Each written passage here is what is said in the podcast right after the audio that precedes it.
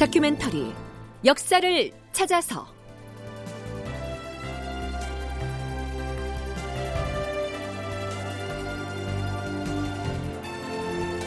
제 708편 불교 정책의 적폐를 청산하라. 극본 이상락 연출 김태성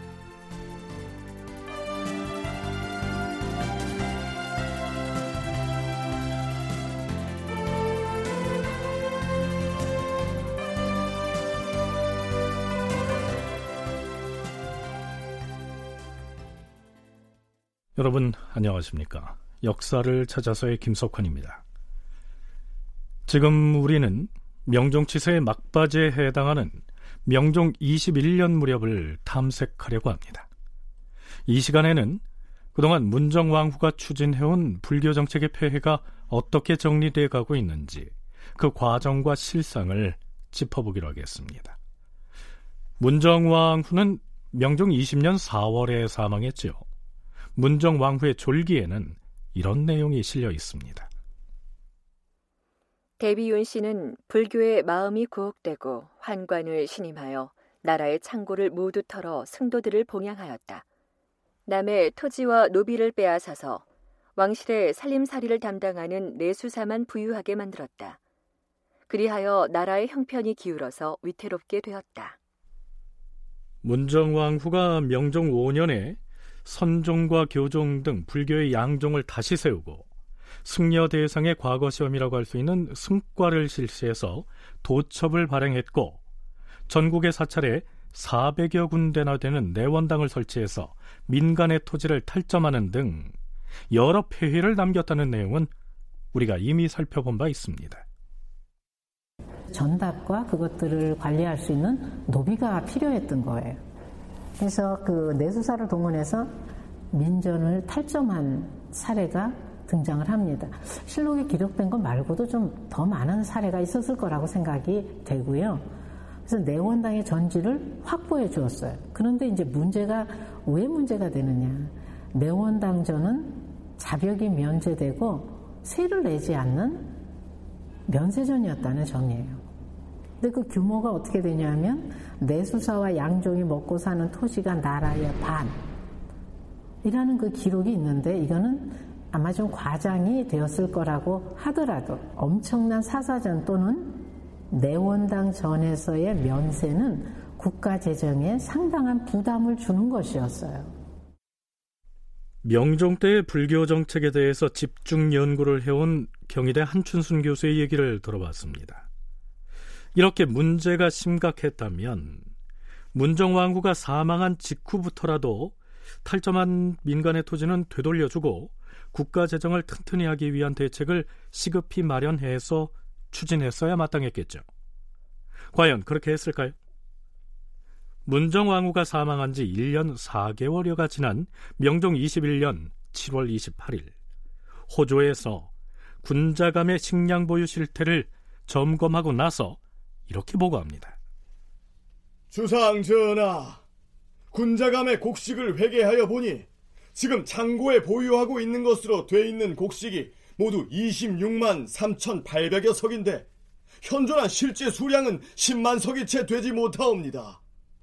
국가의 비축은 오로지 군자감에만 의존하고 있사온데 그 허갈이 이 지경에 이르렀으니 매우 한심하옵니다.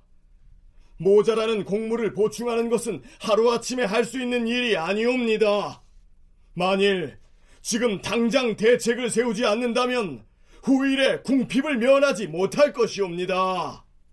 네, 쉽게 말해서 호조에서 군자감의 창고를 재물조사해 보니까 장부상으로는 26만 석이 넘게 보유한 것으로 되어 있지만 실제로는 10만 석도 안 됐다. 이런 얘기입니다. 호조 판서는 명종에게 이게 모두 누구누구 때문이다. 이렇게 대놓고 말은 하지 못하고 있지만 문정왕후와 윤원영 등이 초래한 결과라는 사실이야 조정의 신료라면 모르는 사람이 없었겠죠. 궁극적으로는 국왕인 명종이 재구시를 못했기 때문이고요. 서울대 규장각 한국학연구원 송웅섭 선임연구원의 얘기입니다. 전체적으로 리더가 국가 기강을 올바로 유지시키지 못했을 때 발생하는 문제인 거죠. 단순하게 뭐 누가 죽고 살고 하는 문제도 큰 문제이지만 어, 더 가장 근본적으로는 모든 관료 조직이 공적으로 돌아가느냐 그렇지 않느냐 아, 이런 부분에서 영향을 미칩니다. 그래서 호조의 재정이라고 하는 것이 어, 제대로 걷어서 제대로 비축이 되어야 되는데 여기에 관료들의 기강이 해이해지게 되면 중간에 이제 농단을 부릴 수 있는 여지들도 많고요. 특히 그것을 앞장서서 했던 사람이 윤원영과 문정왕후라고 얘기할 수 있어요. 국가의 공식적인 어떤 기구를 통해서 하는 것 같지만 그러한 결정이 내려지고 그러한 결정을 하게 되는 목적 자체가 굉장히 사적으로 이루어지는 경우가 많았고 그 사적으로 문정왕후의 어떤 그 재정 사용이 이루어지는 과정에서 보면 불교와 관련된 것도 적지 않았다. 문정왕후와 윤원영 등이 공식 행정계통을 거치지 않고 내수사와 또 내원당으로 이어지는 사적인 통로를 이용해서 민간의 토지를 탈점하고 편법으로 수치를 강행했기 때문에 국가의 재정이 껍데기만 남게 된 것이다. 이러한 분석이죠.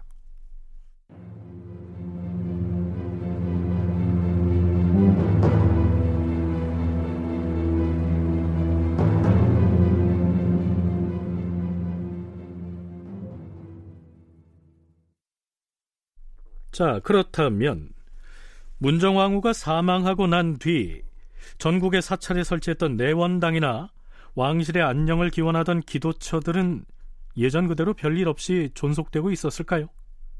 가장 먼저 순환을 당한 곳은 개성의 송악산에 있던 왕실의 기도처들이었습니다. 명종 21년 1월 중궁전 승전색 조연종이 중전인 인순왕후에게 이렇게 고합니다. 이 사람은 중궁전을 드나드는 내관입니다. 중전마마, 개성부에서 불길한 소문이 돌고 있사옵니다. 개성에서 불길한 소문이 돌다니 그것이 무슨 말이냐? 개성의 송악산에 있는 기도처들의 유생들이 난입하여 불을 지르는 등 행패를 부리고 있다고 하운데 어, 송악산에는 승하하신 대비께서 관할하셨던 왕실의 기도처들이 여러 군데 있는 것으로 아는데 어찌 유생들이 그런 행패를 부린다는 말이냐? 그래서 지금 어찌 되었다는 것이냐? 들리는 바에 의하면 월정당과 개성당 등은 이미 불에 타서 소실되었고 그외 여기저기 기도처들에도 유생들이 집단으로 몰려가서 파괴를 일삼고 있다 하옵니다. 이거 아니 되겠구나. 당장 개성부로 가서 진상을 살피고 유생들을 제지하거라. 내 수사 별좌 박평과 함께 가도록 하라. 예, 중전마마.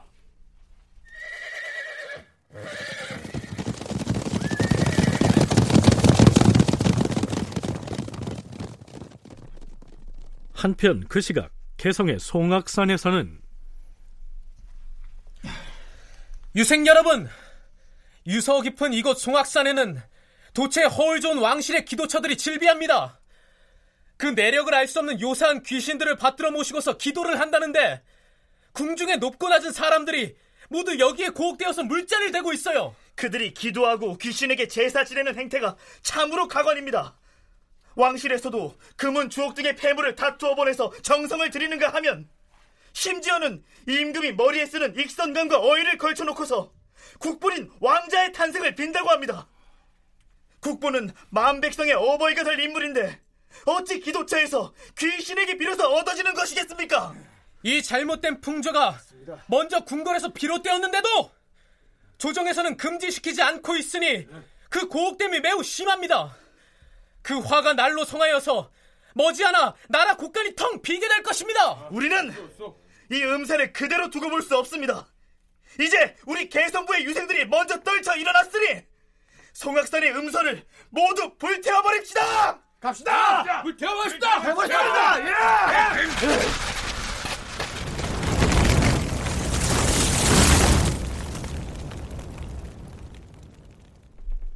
여기에서 말하는 음사란 내력이 바르지 못한 귀신을 모셔놓은 곳을 일컫습니다. 그런 음사를 궁중에서 왕실의 기도처로 삼고 있다 이러한 비판이죠. 문정왕후가 생전에 전국의 사찰들에 설치한 내원당은 부처에게 공양을 하고 불도를 수행하기 위해서 마련했던 불당이니만큼 앞에서 거론한 그 기도처들하고는 성격이 좀 다릅니다. 하지만 유교를 절대적으로 신봉하는 유생들의 눈에는 뭐 사찰이든 다른 기도처든 모두 다 음사로 보였겠죠. 유생들은 오도, 즉 자신들이 믿는 유교 이외에는 모두가 이단이자 사교로 간주했으니까요. 명종 21년 1월 24일 개성부에 파견됐던 중궁전 승전색 조연종과 내수사 별자 박평이 돌아와서 명종에게 서계를 올려 송악산의 실상을 보고합니다. 주상 전하, 송악산에 가서 살펴본즉 선왕당, 월정당, 개성당, 대국당 등의 기도처는 모조리 유생들에 의해 소각되었고 국사당은 지붕의 기와가 모조리 거두어져 깨져 있었사옵니다. 또한 덕적당 역시 유생들이 소각시키기 위하여 집회를 하고 있기에 신등이 계속 유수에게 고하여 금지시키려 하였사오나 유생들이 끝내 듣지 아니하고 모두 소각시켜 버렸사옵니다. 그뿐이 아니오라. 허허, 이 서계를 보아하니 참으로 해괴하구나. 개성부가 어떤 것인가? 재릉과 목청전이 봉안된 것이 아닌가? 네, 참고로 재릉은 태조 이성계의 원비인 신의 왕후 한씨의 능을 말하고요. 목청전은 태조 이성계의 초상화를 봉안하고 제사 지내던 곳이죠. 자, 이어지는 명종의 얘기 계속 들어보죠. 근자의 나라의 기강이 없어지고 인심이 사나워져서 유생들이 광패한 짓을 자행하고 있으니 엄중히 다스려서 기강을 진작시키지 않으면 아니 되겠다. 예부터 내려오던 신령스런 영산의 기도처들이 모두 소각되었고 개성 유수가 금지 명령을 내렸음에도 듣지 않은 채 모든 기도처를 소각시켜 버렸다. 이는 승하신 선왕과 대비가 봉안된 곳에 대한 지극히 불경하고도 포악한 만행이다. 만일에 그들이 유학을 존숭하는 진정한 유생이라면 어찌 이처럼 폐악한 일을 자행하겠는가? 의금부에서는 의금부 낭청을 파견하여 모조리 잡아다가 추구하라. 아울러 개성부의 유수와 경력, 도사 등의 관리들은 제대로 검찰을 하지 못하여 이 같은 변을 발생하게 하였으니 이들 역시 지은 죄가 작지 않다. 이들도 아울러 잡아다 추구하라. 개성 송악산의 왕실 기도처에 유생들이 집단으로 몰려가서 저지른 방화 사건에 대한 명종의 분노가 대단했던 모양입니다.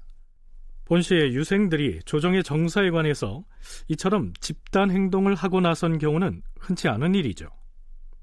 문정왕후가 했던 가장 잘못된 일 중에 하나가 어, 승과제도 를 다시 복원시키고 도첩제를 이제 재시행했던 이미 그 이전에 다 폐지된 제도들이지 않습니까?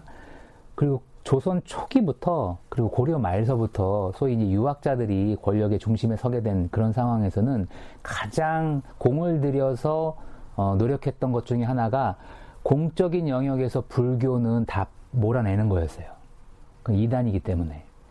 왕실과 연관되어서 암암리에 계속적으로 이루어지고는 있었습니다만, 그리고 그 힘도 적지는 않았습니다만, 어쨌든 국가의 공적인 영역에서 불교에 지원을 하거나 불교 제도를 유지하는 것에 대해서는 끊임없이 폐지와 또는 이단 숭배를 이제 그만해야 된다라고 하는 목소리들을 내세우고 있었고 심지어는 유생이 국가 조정에 대해서 말을 해서는 안 된다라고 하는 게 국초에 조선 초기의 기본적인 입장이었는데 불교 문제에서만큼은 성균관 유생들이 상소를 할 수가 있었어요.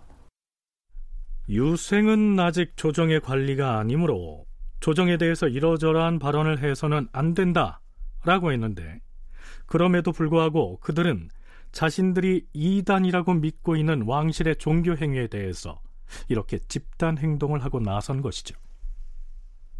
자, 그런데요. 이어지는 명종의 교지를 들어보면 유생들의 난동은 비단 송악산의 왕실 기도처에 대한 것만은 아니었습니다.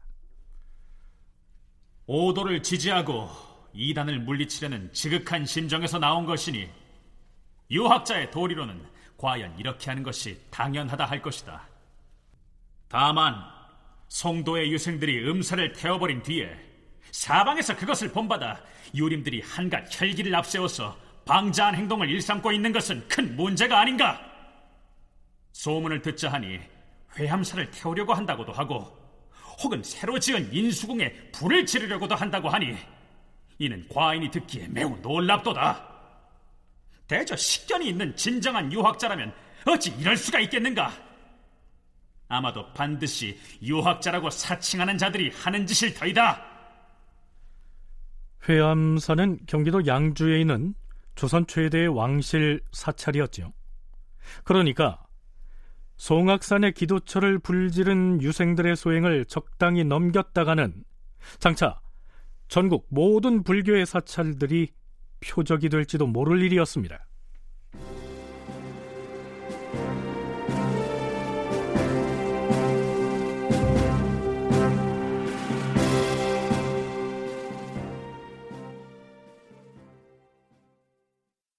개성부의 유생들이 송악산의 왕실 기도처를 소각해버렸고 그러자 명종은 그 유생 집단을 잡아들여서 엄단하라고 의군부에 명했습니다. 이를 두고 조정에서는 한바탕 논란이 벌어집니다. 다음 날인 1월 25일 명종은 일단 이렇게 말합니다. 개성부에 있는 사당들은 이제 와서 새삼스레 설치하여 신봉하는 곳이 아닌데도 한 무리의 무례배들이 선비라는 명목을 내세워서 모조리 소각하였으니 이는 그곳에 봉안된 선대왕에 대한 불경이라 아니할 수 없을 터이다. 이처럼 폐악한 짓을 기탄 없이 자행한 것은 국가의 위험을 두려워하지 않기 때문이다. 신민으로서 이와 같은 큰 죄를 범한 소행이 매우 통분한데 어찌 즉시 잡아들여 추구하지 않겠는가? 근래 국가의 기강이 문란해졌어 임금의 명이 행하여지지 않은 것은 지극히 한심스러운 일이다. 이렇게 되면 백성들은 물의 배가 있는 줄만 알고 국가가 있는 줄은 알지 못할 것이 아니겠는가? 그런데 바로 그날 아니나 다를까 대간이 들고 일어납니다. 먼저 사헌부에서 반기를 들고 나서죠. 전하, 부정한 제사를 지내는 것은 그 일체를 단호히 금지하여야 하옵니다. 헌데 근래에는 잘못된 폐습이 고질화하고 귀신에 대한 제사가 너무나 범람하고 있사옵니다. 그 행태를 보면 사당을 세워놓고 남녀가 한데 모여서 술을 마시고 가물을 하는 등 음란하고 추악한 행태를 자행하여서 그 소문이 널리 퍼진 지 이미 오래이옵니다. 그 폐습을 목도한 유생들이 그 근거지를 일거에 소각시켜 싸우니 그 소행이 비록 바른 도리는 아니지만 사실 전하께서도 그 뜻을 아시기에 책망이 없으리라 안심하고서 행한 일일 것이옵니다. 하운데 의군부 낭청을 보내서 유생 대표를 잡아다 놓고 국문하기를 마치 대역주인을 다루듯 하시니 보고 듣는 이가 모두 해괴하게 여기옵니다. 바라옵건대 유생들을 잡아다 추국하지 마시옵소서. 대가는 무슨 소리를 하는 것인가? 그들 모두를 잡아들여 추국해야 마땅할 것이나 그들 중엔 수범과 종범이 따로 있을 것이니 의금부로 하여금 우선 수범 20여 명만 잡아들이게 한 것이다. 전하, 유생들의 소행은 이단을 배격하려는 마음에서 비롯된 것이옵니다. 애당초 수종이나 경중의 분류가 없는 것이온데 의금부로 하여금 수종을 가려서 다스리라 한 것은 매우 잘못된 처사이옵니다. 또한 개성부 관원들도 아울러 추고하지 마시옵소서. 더불어 불타 없어진 기도처는 다시 세우지 말아야 하옵니다. 이번을 계기로 일체 음사를 금단하여 폐단의 근원을 영원히 근절시키도록 하시옵소서. 개성부의 기도처는 지금 새삼스레 세워서 신봉하는 일이 아니다. 그런데 무례배들이 어명을 거스르고 선비라는 명목을 내세워서 모조리 소각해버린 것이다. 이같이 폐악한 일을 기탄 없이 자행한 것은 국가를 두려워하지 않기 때문이다.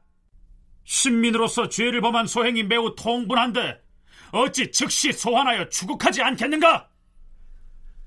유생들이 불태워버린 그 송악의 기도처들이 어떤 의미를 지닌 곳인지는 이 명종이 승정원에 내린 교지를 들어보면 그 성격이 잘 나타나 있습니다. 예로부터 국가에서는 명산 대천에 죄를 올리는 의례를 행하였고 혹은 날이 가물면 기우제를 행하기도 하였는데 그 기도처들이 하루아침에 소각되었으니 불갑을 복구 작업을 해야 할 것이다. 2, 3개월 내에 이전처럼 복구하도록 경기감사와 개성유수에게 명하라. 네, 이후로도 해당 유생들에 대한 처벌을 둘러싸고 사관원과 성균관 유생들의 항의가 이어집니다. 급기야는 의정부의 삼정승까지 나서서 이 유생들을 처벌해서는 안 된다는 주청을 하고 나서지요. 우리가 그동안 살펴봤듯이 국가의 대소사를 두고 신료들 사이에 이견을 드러내거나 혹은 심각한 갈등 양상을 보이는 일이 다반사로 일어납니다. 하지만 위로는 의정부 대신해서 아래로는 유생에 이르기까지 동일한 목소리로 일치 단결하는 사안이 있습니다. 바로 불교에 관련된 일의 경우입니다. 송웅섭 연구원의 얘기 들어보시죠. 성종 승하 후에 성종을 위해서 불교식 그 제례인 수륙제라고 하는 것을 지내주는 일로 인해서 연산군 초반에 엄청나게 대간과 연산군 사이에 갈등이 이루어지거든요. 근데 이 수륙제는 사실은 왕실에서 의례적으로 해왔던 거예요.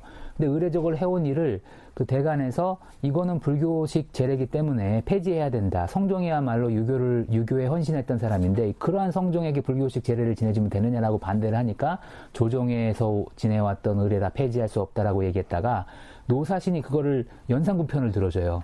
그랬다고 영의정 노사신의 뭐 심지어는 어떤 사람은 뭐 노사신의 살을 씹고 싶다라 뭐 이런 식의 발언까지도 어 아주 곤혹스러운 일을 당하는 어 뭐 이런 상황이었습니다. 그래서 불교는 이렇게 민감했던 거예요. 절대로 절대로 조정에서 신하가 불교를 두둔하는 발언을 하면은 이건 끝장입니다. 여론의 문매를 맞습니다. 불교에 관련된 사안의 경우에는 어쩔 수 없이 왕실을 대표해야 하는 국왕은 모든 신료들에게 대해서 홀로 맞서야 하는 처지가 되는 것이죠. 그래서 명종은 결국 이렇게 명합니다. 개성부 유생들이 일시적으로 격분하여 일어난 일일 터이다.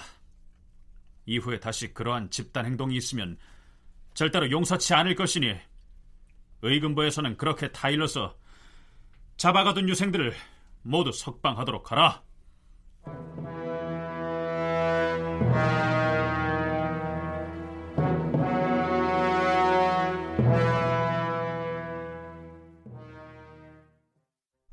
유생들이 개성부 송악산의 기도처를 불태운 사건으로부터 촉발된 불교 관련 정책에 대한 개혁의 목소리는 이제 본격적으로 양종의 혁파와 내 수사의 인신 철회를 주장하는 단계로 나아갑니다.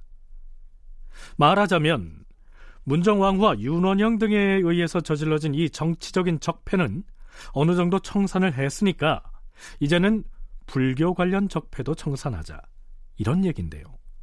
먼저 영의정 이준경을 포함한 대신 그룹에서 운을 뗍니다. 우리가 이미 살펴본 바와 같이 내수사의 인신이라고 하는 것은 왕실의 사적인 재산을 관리하는 내수사의 우두머리인 내관에게 예조 등 조정의 공식 행정 계통을 거치지 아니하고 독자적으로 도장을 찍어서 결제할 권리를 부여했던 것을 일컫습니다. 물론 이것은 문정 왕후가 전격적으로 시행한 조처였죠. 전하, 내수사 인신은 간사함을 막기 위한 취지에서 마련하였음을 신들도 모르는 바가 아니옵니다. 다만 이것은 조종조 수백 년 동안 없었던 일인데 전하의 치세에 와서 시작하시었으니 이를 그대로 두면 후세에는 틀림없이 폐단이 생겨서 무궁토록 비난을 받을 것이옵니다. 그리고 선종과 교종 등 양종에 관한 일이나 선과를 실시하여 승려에게 도첩을 주는 제도는 어, 비록 대전에 그러한 조문이 있다고는 하나 그 법은 중간에 폐지된 지 이미 오래되었는데 역시 전하의 치세에 와서 되살린 것이옵니다. 이대로 유지한다면 인심이 불안해하고 조정이 다시 소요스럽게 될까 매우 두렵사옵니다. 요즘 내수사의 운영에 허술한 점이 많은 탓에 중간에 간사한 짓을 할 염려가 있으므로 그것을 방지하기 위하여 부득이 내관에게 인신을 주어 찍게 한 것이다. 그 인신이 있건 없건 간에 관리를 잘하면 되었지 무슨 문제가 있겠는가? 이것을 큰 폐단이라고 하는 이유를 과인은 도통 모르겠도다. 또한 선종과 교종 등 양종의 선과 제도는 중간에 폐지했더라도 승도들을 관리하기 위하여 다시 세운 것이 아닌가? 가령 국가에서 승군을 활용할 때 이 제도가 편리하고 쉬울 것이라 생각하여 마련한 것이니 그로 인한 이익이 없지 않을 터이다. 대저 불교와 관련된 이 두어 가지 일은 모두 문정왕후의 성단에서 나온 것인데 내가 어찌 감히 그것을 고치겠는가? 신자된 도리에 있어서는 더욱 마음대로 경솔히 고칠 수 없으니 그리 알라. 신자된 도리, 즉 아들된 도리로서 모우인 문정왕후가 시행했던 그 제도를 함부로 고칠 수 없다. 명종의 대답이 이러합니다. 이때가 명종 21년 4월 10일 밤이었는데요. 전하, 지금이야말로 잘못된 일을 바로잡을 수 있는 시기이옵니다. 이는 바로 나라를 다스리는 정치가 쇠퇴하느냐 융성하느냐 그리고 인심을 간사하게 이끄느냐 정직하게 인도하느냐를 가름하는 일대 기회이옵니다. 아래옵기 송구하오나 세 번만 더 생각하시기를 바라옵니다. 오늘은 밤이 깊었으므로 신들이 감히 대궐 안에 머물러 있을 수 없어서 이러한 뜻만을 전하께 아뢰고 일단 물러나겠사옵니다. 지금은 그것을 고칠 수 없다는 뜻을 이미 밝히지 않았는가? 치지도외하는 것이 좋을 것이다. 치지도외, 즉 문제 삼지 말고 그대로 내버려 두는 것이 좋겠다. 이런 얘기입니다. 그렇다면 명종은 대비인 문정왕후도 죽고 없는 마당에 마음만 먹으면 내수사와 관련된 사안들을 과감하게 개혁할 수가 있을 텐데요. 왜 그렇게 하지 않는 것일까요? 모후에 대한 효성이 지극해서일까요? 내수사는 왕실의 사적 재산이라고 얘기할 수 있거든요. 내수사라고 하는 관리가 이제 그 재산들을 어, 관리하는 이제 기구인데 약간 그 영역이 좀 공적 사적 영역들이 이제 겹쳐져 있는데 계속 내수사 폐지는 이전부터 주장을 해요. 근데 신료들도 내수사는 폐지하기가 어렵다는 걸 알아요. 왜냐하면 논리는 그거예요. 왕은 모든 재산의 주인인데 그 왕이 그 또 별도로 자기 호주머니를 챙길 필요가 있겠냐. 내수사는 그런 의미에서 폐지돼야 된다라고 하지만 왕의 입장에서는 공적으로 국가 재정을 사용할 때는 다 신하들의 의견을 구해야 되고 그러니까 되게 힘들거든요. 그리고 왕실에서 자유롭게 사용할 수 있는 돈이 있어야 좀 여유도 있고 뭐 여러 가지 신하들의 반대로부터 이제 벗어난 제사도 막 이렇게 지낼 수가 있는 활동 반경을 좀 넓힐 수 있는데 그때 필요한 게 이제 내수사의 재정입니다.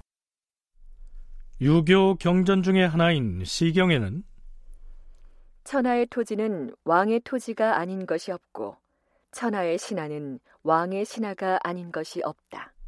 이런 구절이 있습니다. 이것을 일컬어서 왕토 사상이라고 하는데요. 하지만 명목이 그러할 뿐 국가의 모든 재산을 임금이 마음대로 쓸 수 있는 것은 아니었지요. 그런데 국왕이 비교적 자유롭게 쓸 수 있는 재산이 바로 내수사에서 관리하는 왕실 재산입니다. 때문에 내수사를 관리하는 내관의 우두머리, 즉 도제조에게 도장을 주어서 전국에 산재한 사찰 소유의 재산을 관리하도록 만들어 놓은 이 내수사의 인신제도는 명종으로서도 쉽게 포기할 수는 없었을 것이다. 이러한 분석입니다. 어찌됐든 명종은 내수사의 인신 문제든 양종의 선과 제도 등 고칠 의향이 없다고 대답을 하기는 했습니다. 하지만 수상인 영의정이 이렇게 운을 뗐을 바에는 대간을 포함한 언론 3사에서 과연 가만히 있을까요?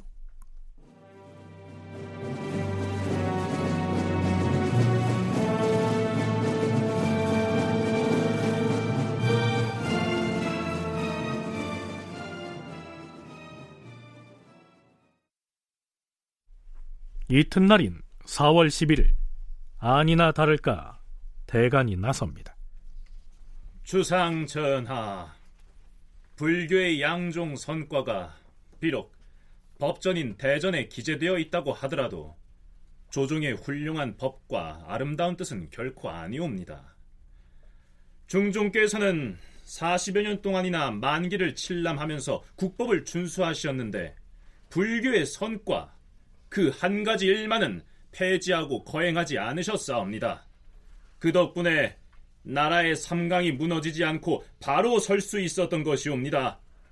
하운데 지난번에 선과를 회복한 뒤로는 선종과 교종, 양종이 참람하게 날뛰는 것이 끝없이 이어져 왔사오며 중들이 제멋대로 구는 것이 날로 심하여서 권세 있는 사찰에 의지하여 양민들을 해치고 요망한 말로써 나라를 어지럽히고 있사옵니다.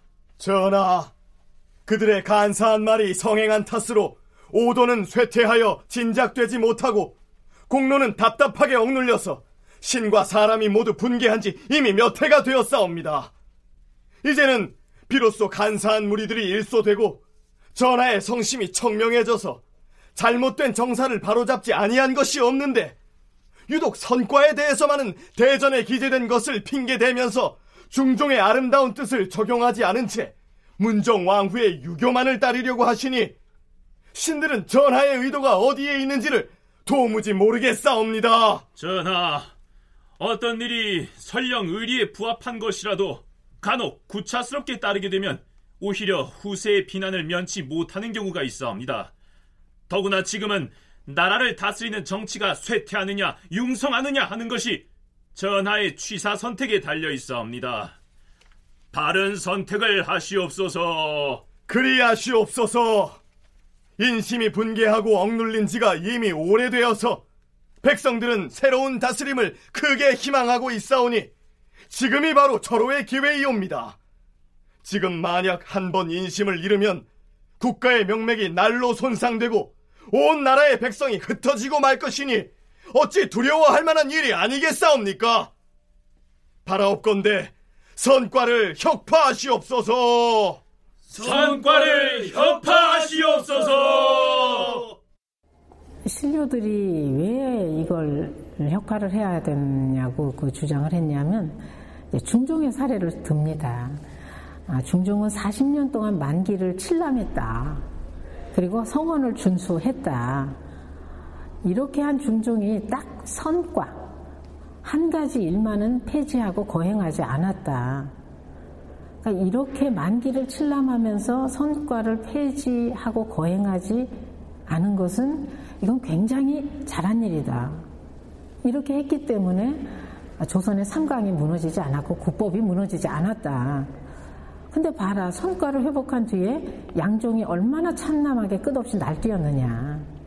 또 중들이 권세 있는 저를 의지해서 양민을 해치고 나라를 얼마나 어지럽혔느냐.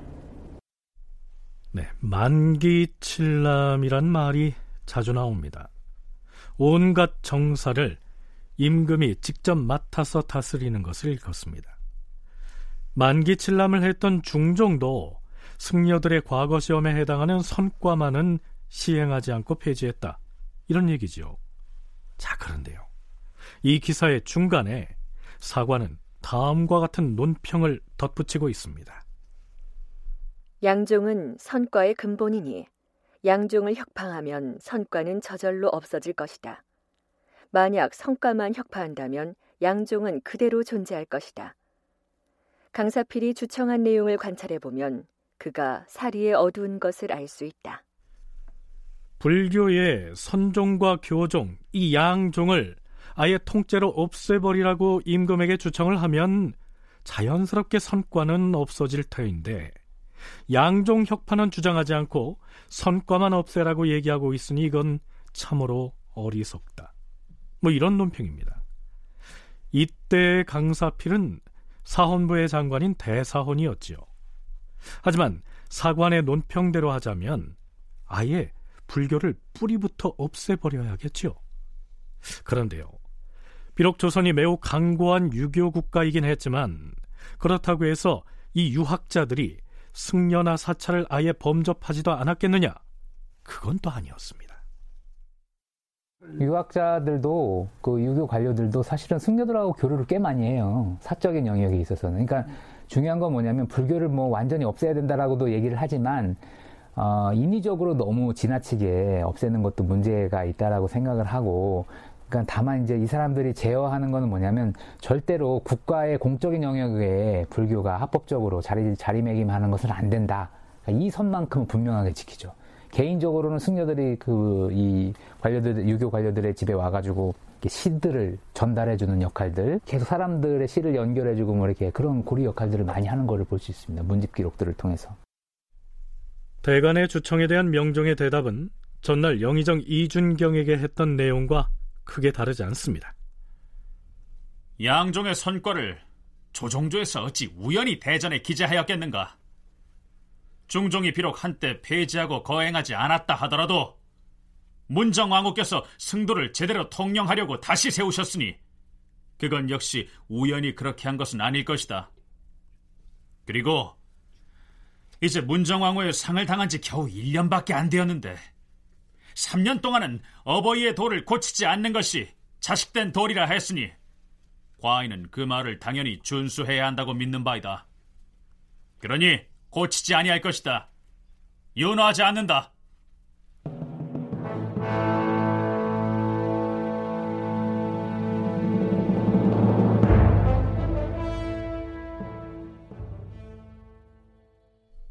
의정부의 삼정승을 필두로 사헌부와 사관원이 나서서 승과 폐지와 내수사의 인신을 거두도록 목소리를 높인 데 이어서 요즘으로 치면 대통령 비서실격인 승정원에서도 가만히 있지 않았습니다. 전하, 주상 전하께서는 학문이 고명하시어서 바른 정치와 어지러운 정치가 무엇인지를 꿰뚫어 하시는 안목을 지니셨사옵니다.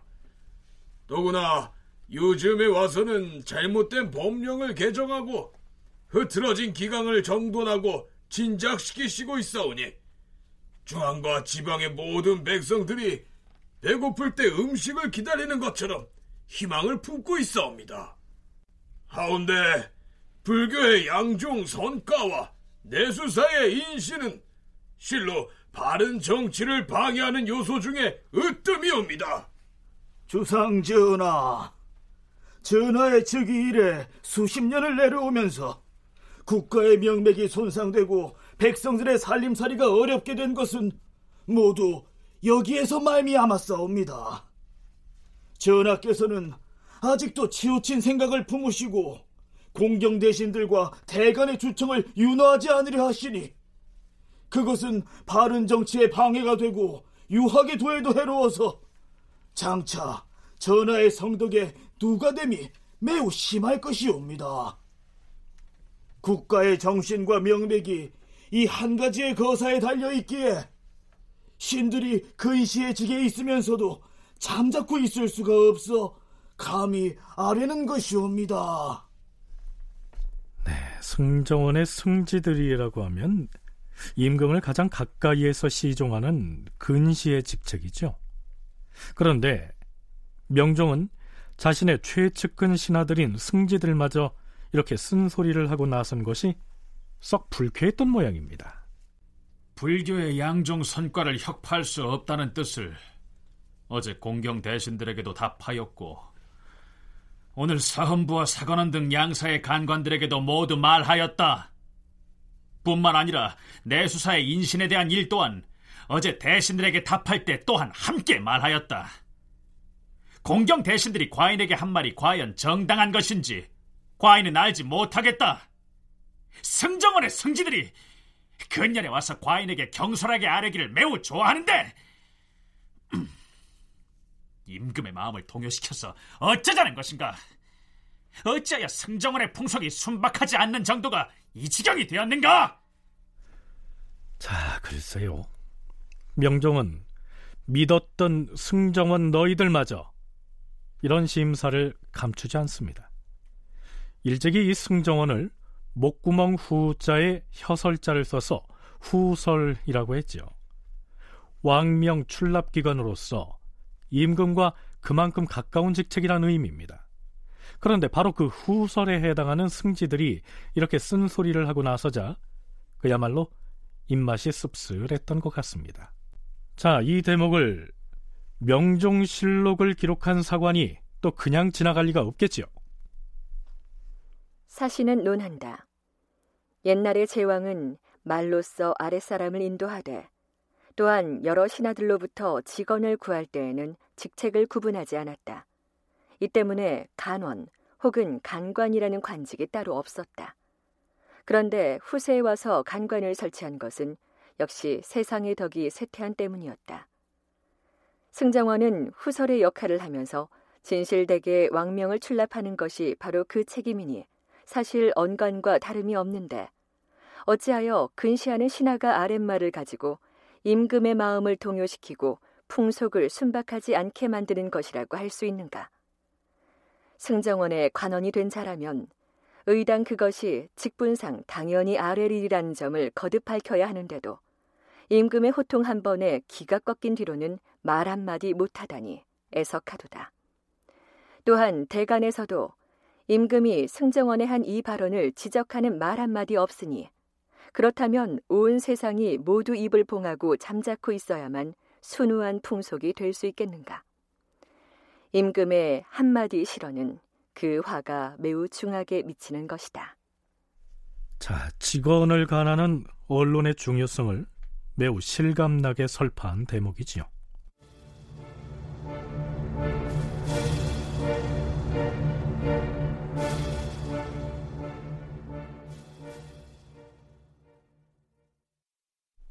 양종 그리고 선과의 혁파와 내수사 인신 폐지를 주장하는 대소신료들의 목소리가 이후로도 길게 이어집니다만 여기에서는 이만 생략하기로 하죠.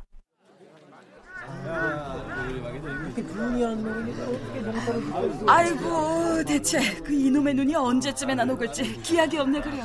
아유 그러게 말이야.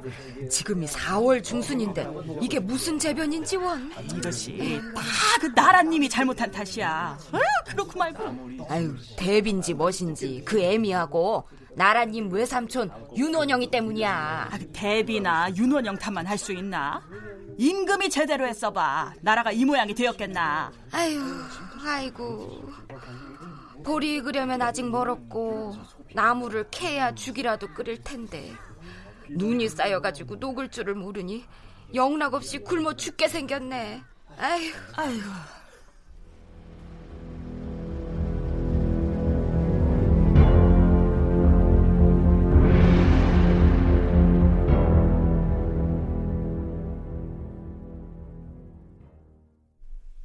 드디어 명종 21년 4월 20일 아침 경연 시간 경전 강독이 끝나자 사원부 대사원 박영준과 대사관 홍인경이 명종에게 우선 천재지변 얘기를 꺼냅니다. 주상 전하, 신이 이번에 평안도 감사가 보내온 서장을 보아하니 눈이 내려서 여러 날 동안 녹지 않은 곳이 있다고 하였사온데 이는 매우 놀랍고도 이상스런 일이옵니다. 옛날 주나라 때에는 정월에 많은 서리가 내리자 대신들이 시를 지어서 걱정하였다는 기록이 있사옵니다. 주나라의 정월은 바로 지금의 4월이옵니다. 서리가 내린 것을 두고도 그처럼 걱정을 하였는데 더구나 눈이 평안도에는 내려서 아직 녹지 않고 있다 하니 이는 예산일이 아니옵니다. 그뿐만이 아니옵니다, 전하. 평안도의 상원에서는 지난해 4월부터 지금까지 날마다 지진이 일어나고 있사오며 요즘에는 또 청홍도, 전라도, 경상도 등 하삼도에도 지진이 그칠 새 없다고 하옵니다. 지금 천재와 지변이 겹쳐서 나타나고 있는데 특히 재변은 괜히 생기는 것이 아니며 반드시 불러들인 요인이 있을 것이옵니다. 게다가 요즘에는 풍속이 매우 험악해져서 도성에서 사람을 살해하는 사건이 잇따라 일어나고 있으며 지방에서도 또한 그러하옵니다. 더불어서 해마다 기근이 든 탓에 백성들이 모두 유리걸식에 나선 관계로 열 집 중 아홉 집은 비어있는 실정이옵니다.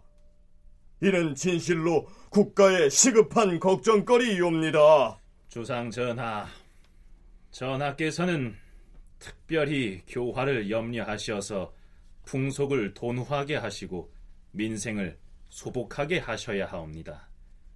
나라의 근본이 튼튼해져서 인심이 즐거워하면 재해는 저절로 사라질 것이옵니다. 네, 4월 중순인데 평안도 지방에 눈이 많이 내려서 녹지 않은 탓에 백성들이 고통을 당하고 있다. 라고 했습니다. 여기서 말하는 4월은 음력 4월이죠. 양력으로는 5월 중순이나 6월에 해당할 것이니까요. 뭐 예사로운 일은 아니지요. 드디어 명종이 입을 엽니다. 불교의 양종 선과는 실제로는 이단을 숭상하여 받드는 것은 아니었으며 대전에도 선과에 대한 항목이 기재되어 있고 뭐 물론 유교도 매우 중하기 때문에 그동안 과인이 조정의 의논을 쾌하게 따르지 못하였으니 마음이 매우 어지러웠도다. 더구나 조정조대에서 오랫동안 폐지했던 일이기 때문에 대소신료들이 모두 불편하게 여기니 이를 혁파하는 것이 옳을 것이다. 그리할 것이다. 성은이 망극하옵니다. 성은이 망극하옵니다, 주상 전하. 성은이 망극하옵니다, 주상 전하. 양종 복립과 승과시에 내수사 임신, 내원당 설치 등은 문정왕과 수렴 청정하는 기간에 진행된 사안들입니다. 당시 명종은 정상적으로 왕권을 행사할 수 있는 입장은 아니었죠. 그렇기 때문에 이러한 조치들은 문정왕후와 그의 측근인 이기와 윤원영, 보우 등이 조력해서 추진된 것이었고요. 그런데 양종 선과 형파를 반대하던 명종이 며칠 후 혁파를 받아들이게 된 배경에는 불교 정책을 추진한 핵심 인물들이 일단 모두 사망을 했어요. 그리고 대강과 조정 신로들이 계속 혁파를 주장하고 있었기 때문이라고 이제 생각이 되고요. 이건 다 한마디로 얘기하면 세상이 바뀌었어요. 불교 정책을 추진했던 주역들이 모두 사망했기 때문에 이나마도 명종이 신하들의 주청을 받아들인 것이다. 한춘순 교수의 분석이 그러합니다. 한춘순 교수는요, 이때 명종이 선과를 폐지하고 내수사의 인신을 거두어들이는 조처를 취한 것을 두고 세상이 바뀌었다. 이렇게 표현합니다. 20여 년 동안이나 드리웠던 문정왕후와 윤원영의 검은 그림자를 걷어냈다 하는 의미가 되겠죠. 한편 송웅섭 연구원은요, 이 시기 명종이 지병으로 몸이 쇠약한 상태였던 것 또한 문정왕후가 추진했던 불교 정책을 개혁하기로 결심한 배경이 됐을 것이라고 얘기합니다. 명종이 몸도 아파서 지금 어 힘든 상황인데 이런 선과를 유지하면서까지 어, 신하들과 충돌을 하는 것은 명종의 입장에서도 굉장히 부담스러운 일이었죠. 나중에 이제 임진왜란 끝나고 임진왜란 시에 승병의 역할들이 있어서 국가로부터 이제 공인받는 부분들을 신료들도 인정해주는 부분이 생겨요.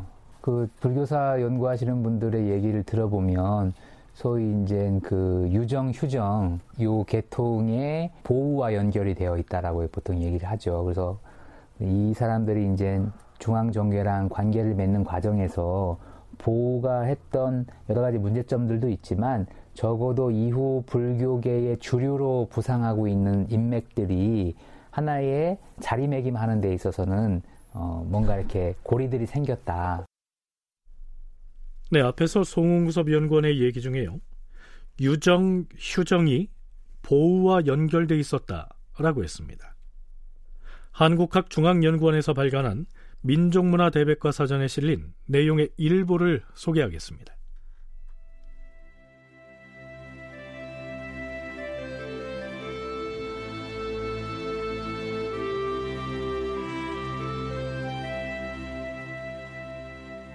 그가 3세 되던 해 4월 초파일에 그의 아버지가 등불 아래에서 졸고 있는데 한 노인이 나타나서는 꼬마 스님을 뵈러 왔다 라고 하며 두 손으로 어린 글을 번쩍 안아들고 몇 마디 주문을 외우며 머리를 쓰다듬은 다음 아이의 이름을 운학이라 할 것을 지시하였다. 그리하여 그의 아명은 운학이 되었다. 아홉 살 때 어머니가 죽고 이듬해 아버지마저 사망하자 그는 안주 목사 이사증을 따라 서울로 거처를 옮겨서 성균관에서 3년 동안 글과 무예를 익혔다. 과거에 응시하였으나 뜻대로 되지 않아서 친구들과 같이 지리산의 화엄동과 칠불동 등을 구경하면서 여러 사찰에 기거하던 중 영관대사의 설법을 듣고 불법을 연구하기 시작하였다. 중종 35년에 계를 받았다. 그 뒤 공부에만 전념하다가 명종 4년에 승과에 급제하였고 이어서 대선이라는 법계를 받고 얼마 뒤에 선교 양종의 판사가 되었다.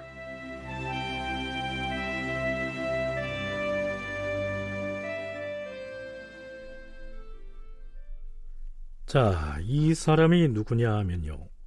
임진왜란 때에 승병을 이끌고 혁혁한 공을 세운 휴정이라고 하는 승려입니다.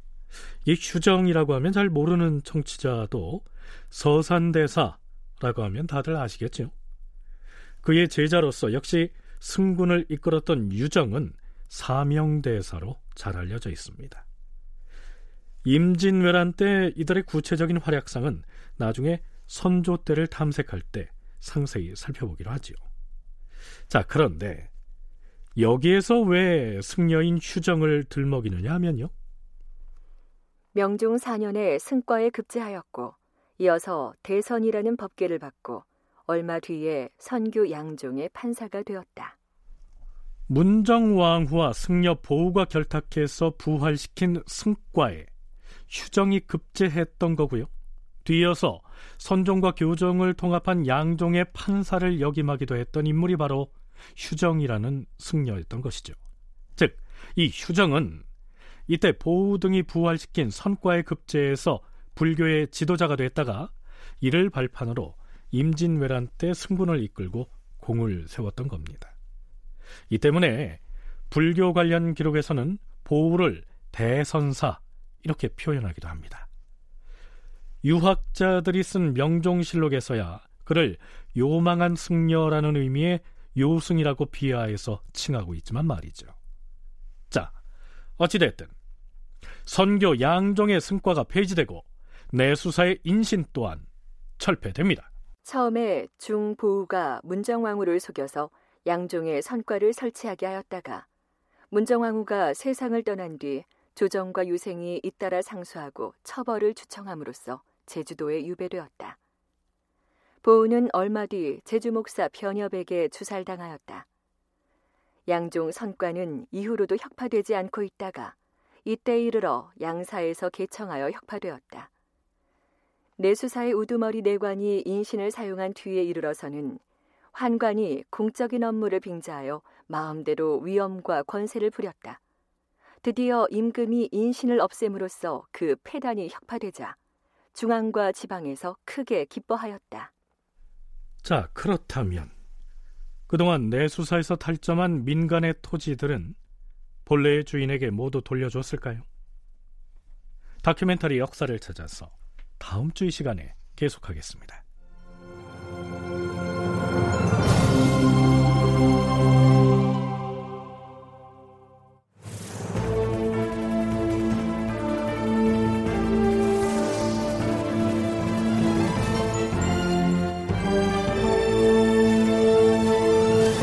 다큐멘터리 역사를 찾아서 제 708편 불교 정책의 적폐를 청산하라 이상락 극본 김태성 연출로 보내드렸습니다.